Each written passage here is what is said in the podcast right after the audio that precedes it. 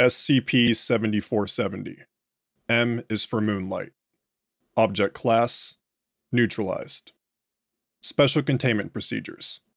The search for Daniel Collins and other missing persons related to SCP 7470 is ongoing and considered a top priority. Monitoring of LeBlanc University and the surrounding environs is to be conducted at all times. Standard Foundation disinformation protocol applies to inquiries by law enforcement or the public regarding the status of the missing persons. The Philip E. Lewis Memorial Auditorium, the Hypocenter for SCP 7470, has been closed to the public and placed under Foundation jurisdiction under the guise of structural defects. Lunar surveys are ongoing. High Command stationed on Lunar Area 32 has been asked to review the contents of this file. Contingency protocols for the emergence of unforeseen lunar phenomena are being drafted. All personnel should prepare for a potential Amida class disruption event. Consult your hazardous materials containment liaison supervisor for more information. Description SCP 7470 was the disappearance of Daniel Collins, and associated phenomena on the night of March 6, 2023, at roughly 7 p.m. Collins, who had experience working for NASA and other aerospace organizations, had been a professor of astronomy at LeBlanc University for well over a decade prior to SCP 7470. An extensive background check revealed no abnormalities besides an antisocial childhood. Prior to the advent of SCP 7470, Collins had been conducting an extensive study on lunar activities using university funds, with an emphasis on the annual variations of orbital patterns. The exact nature of his research was never fully disclosed to the facility or student body. His findings were expected to be revealed during the lecture that resulted in SCP 7470. Readings taken from local monitoring stations after the conclusion of SCP 7470 discovered slight gravitational abnormalities concurrent with the advent of SCP 7470. However, they were not nearly as powerful as the nature of the incident would require. See Addendum A. Theorists currently speculate SCP 7470 generated a localized spatial or temporal anomaly to reduce damage caused by its gravity on planet Earth. However, this cannot be confirmed. Following the conclusion of SCP 7470, the Moon now possesses an introverted synchronous rotation so that its far hemisphere, footnote 1, colloquially known as the dark side, orbits facing the Earth. Foundation operated astronomical divisions have been placed on notice should future incidents arise, and disinformation campaigns are suppressing ongoing public alarm. Addendum A Video Log Forward The following is a recording of SCP 7470 captured by a member of the audience during Collins' lecture on his research findings. The lecture was held at the Philip E. Lewis Memorial Auditorium at LeBlanc University. In attendance were 54 students, faculty, and members of the public. The footage was recovered by Foundation cleanup crews following the conclusion of SCP 7470. Camera activates, the stage is empty, and the lights are off. Ambient chatter from the audience can be heard. Collins enters from stage right. Audience applause as light illuminates the stage.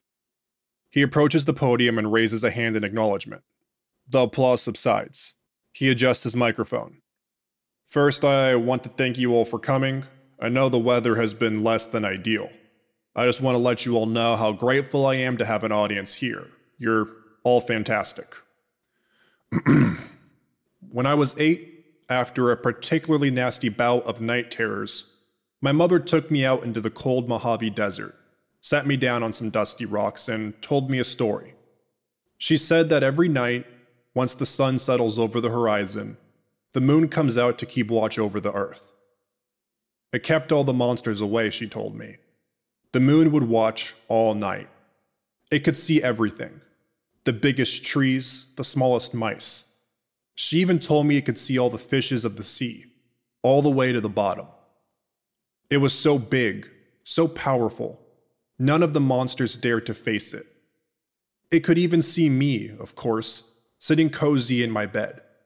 All night long, it would watch.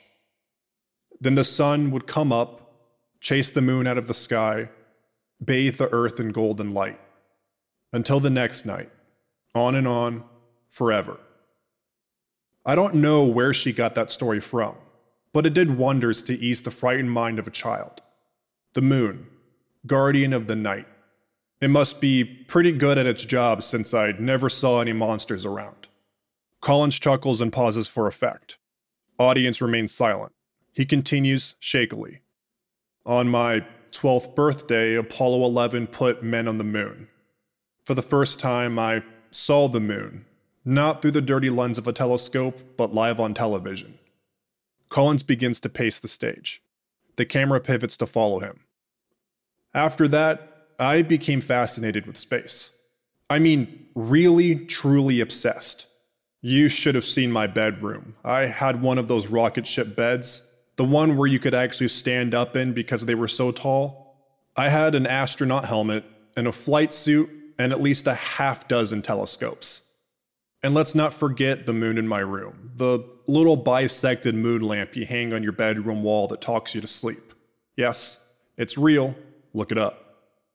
I got one for Christmas one year. You can click it through the lunar phases, and it'll tell you about science and folklore. I loved it to death. But nothing could compare to the real thing. Collins boots up the stage projector screen. It displays an image of the moon. As I got older, I started studying the moon. I'd stare at pictures like this for hours. I'd pore over images from the Apollo missions. Once I even held a piece of moon rock in my hand, gloved, of course. As embarrassing as it sounds, I would sometimes regard it as less an object and more as a person. Someone rather than something. I think I held a conversation with it on more than one occasion. Could you blame me? I was a loner. He points to the projector screen, which clicks to show the cover of the 1974 issue of Popular Science magazine, displaying a group photograph of high schoolers alongside NASA technicians. Collins stands out in the foreground, wearing a bright red Hawaiian shirt and oversized glasses. Audience laughs, to which Collins chuckles. That used to be in style, believe it or not. This was a few years before I got an internship at NASA. I was never on the table for the astronaut program, but I did work directly under those who were. I was jealous of them. I could only be a desk jockey for so long. I needed to get out there and make a name for myself. So when I was offered a job here at the university, I was over the moon, no pun intended. I took up a position as an assistant researcher, worked my way up to professor, and, well, the rest is history. Enough about me. You're all here to learn what they won't teach you in Astronomy 101. You've no doubt studied this stuff all your academic career. If you're like me, you've seen every documentary, read every journal you could find about our only natural satellite. Many of you have probably studied the many theories about its creation. That it was flung from the Earth during an early impact event, or captured and brought into Earth's orbit from some other source. Some of you might believe it was always there, formed from the same accretion disk and at the same time as the Earth. Collins clicks to the next slide an image of the moon cracked with red chasms. This is what the moon would have looked like in its early years fragile, impure. Rift valleys like the one on the screen would have made the moon nearly unrecognizable, like the world's biggest omelet. Collins pauses expectantly. Audience does not react. Get it? Because it looks like an egg? Um, Anyway, Collins clicks to the next slide an image of the moon as it would have appeared 4 billion years ago. There would have been vast pools of magma, lunar seas. We can only guess what they would have looked like. I always imagined the moon would have appeared as Earth did in her infancy, full of fire and heat and life. Collins clicks to the next slide a Hawaiian lava flow. Do you know what happens to solid rock when it superheats? Well, it's a bit like taffy. It stretches, becoming something in between a semi solid and a liquid. The moon would have been amorphous, malleable, and it would have done the same to anything that touched it, assuming it got hot enough. It's hard to believe that our moon could have been anything other than the dead rock it is now. But it was, for millions of years. Let's talk about a bit more recent history. Man has known of the moon as long as we've known of each other. It's been the centerpiece of countless fables, symbols, and religions. It has captured and mystified us longer than we can measure. Collins clicks to the next slide a grainy, distorted image of the moon. This is the first image of the far side of the moon, as photographed by the Soviet probe Luna 3. The first to see this were the Russians in 59, who later mapped it in 60. By all accounts, they were the first humans in history to have seen the entirety of our moon. They would have been, but they weren't. I saw it first almost five years before the Soviets in the twilight hours of the early night. That time when the space in the horizon where the sun used to occupy is still fiery yellow, before the blues and blacks of night swallow up the sky. It's then when the moon is most prominent, right as it peeks up above the tree line. On this particular night, it felt so close, like I could just reach up and touch it. No stars out tonight just you. But you were wrong. You weren't the same you'd always been. Your face was blemished, scarred. I didn't recognize the craters. I thought I was dreaming, but it all felt so real. You were bigger too, and not just because of the atmospheric distortion. You were closer. I knew that you were here for a reason. You were here for me. You were trying to show me something, but I couldn't see it. You were still too far. Audience is noticeably uncomfortable. Murmurs rise as several people in the foreground begin stirring. I had to get closer. I was on the verge of something more spectacular than any other scientific breakthrough in the last hundred years. The moon had called me, and I had to answer. Why it chose me, I I don't know. It didn't matter. For the first time my guardian, my protector had revealed its true self to me. But it was a fleeting moment, and it was gone in an instant. I had to see it again. I couldn't let this die with me. I needed to document it, to record it for generations to come. I needed a spectacle. I needed an audience. Silence on recording. Collins checks his watch. He murmurs something, then clicks for the next slide. It displays an image of the moon surrounded by a number of equations mapping its orbit with the Earth. Tonight is a supermoon. It is currently 7 in the evening. Sunset will occur in a few moments. It won't be long now. Collins turns to look at something off screen.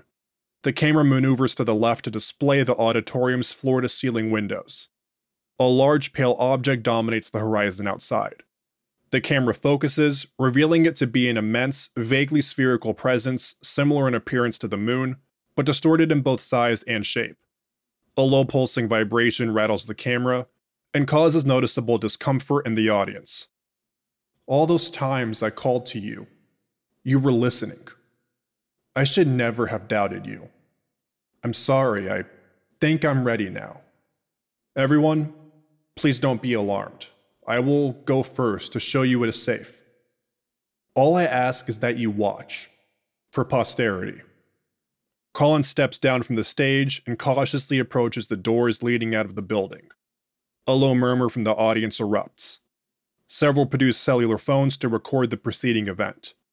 The object in the horizon has grown in size, and the pulsing is increased in tempo and intensity.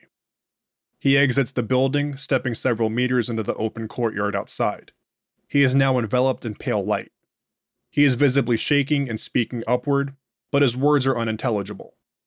The presence is directly above him. The building's power cuts, and the room is bathed in pale light. Collins' body begins being pulled upwards by an invisible force. He is elongated and his torso stretches towards the presence above. He opens his mouth to scream, releasing a semi liquefied, red tinged slurry of blood and internal organs. The substance demonstrates non Newtonian properties, initially falling to the ground as solid before gradually softening and levitating alongside Collins' upper torso. The audience erupts in screams as the ambient pulsing increases to a deafening volume. Collins' body can be seen becoming gelatinous, Pustules of skin, bone, and hair drip off his body, hanging in the air, then fall upwards. After nearly three minutes, Collins' upper body disappears beyond the view of the camera. His lower body continues the stretch without breaking for an additional 10 minutes until it too disappears from view. Chaos within the auditorium renders much of the remaining footage useless, but at several points, members of the audience could be seen attempting to barricade the auditorium doors shut with their bodies and other movable furniture. After several minutes, the camera is knocked from its tripod and trampled. The remaining few hours of film have been destroyed. Closing. All 54 people present for Daniel Collins' lecture, including Collins himself, have been declared missing. When janitorial staff accessed the building the morning after SCP 7470, they found it empty and in disrepair. Thank you for listening to SCP 7470 M is for Moonlight. If you like this SCP, please like and subscribe, and follow the link in the description to the SCP Wiki, and vote it up to support it and the SCP Wiki as a whole.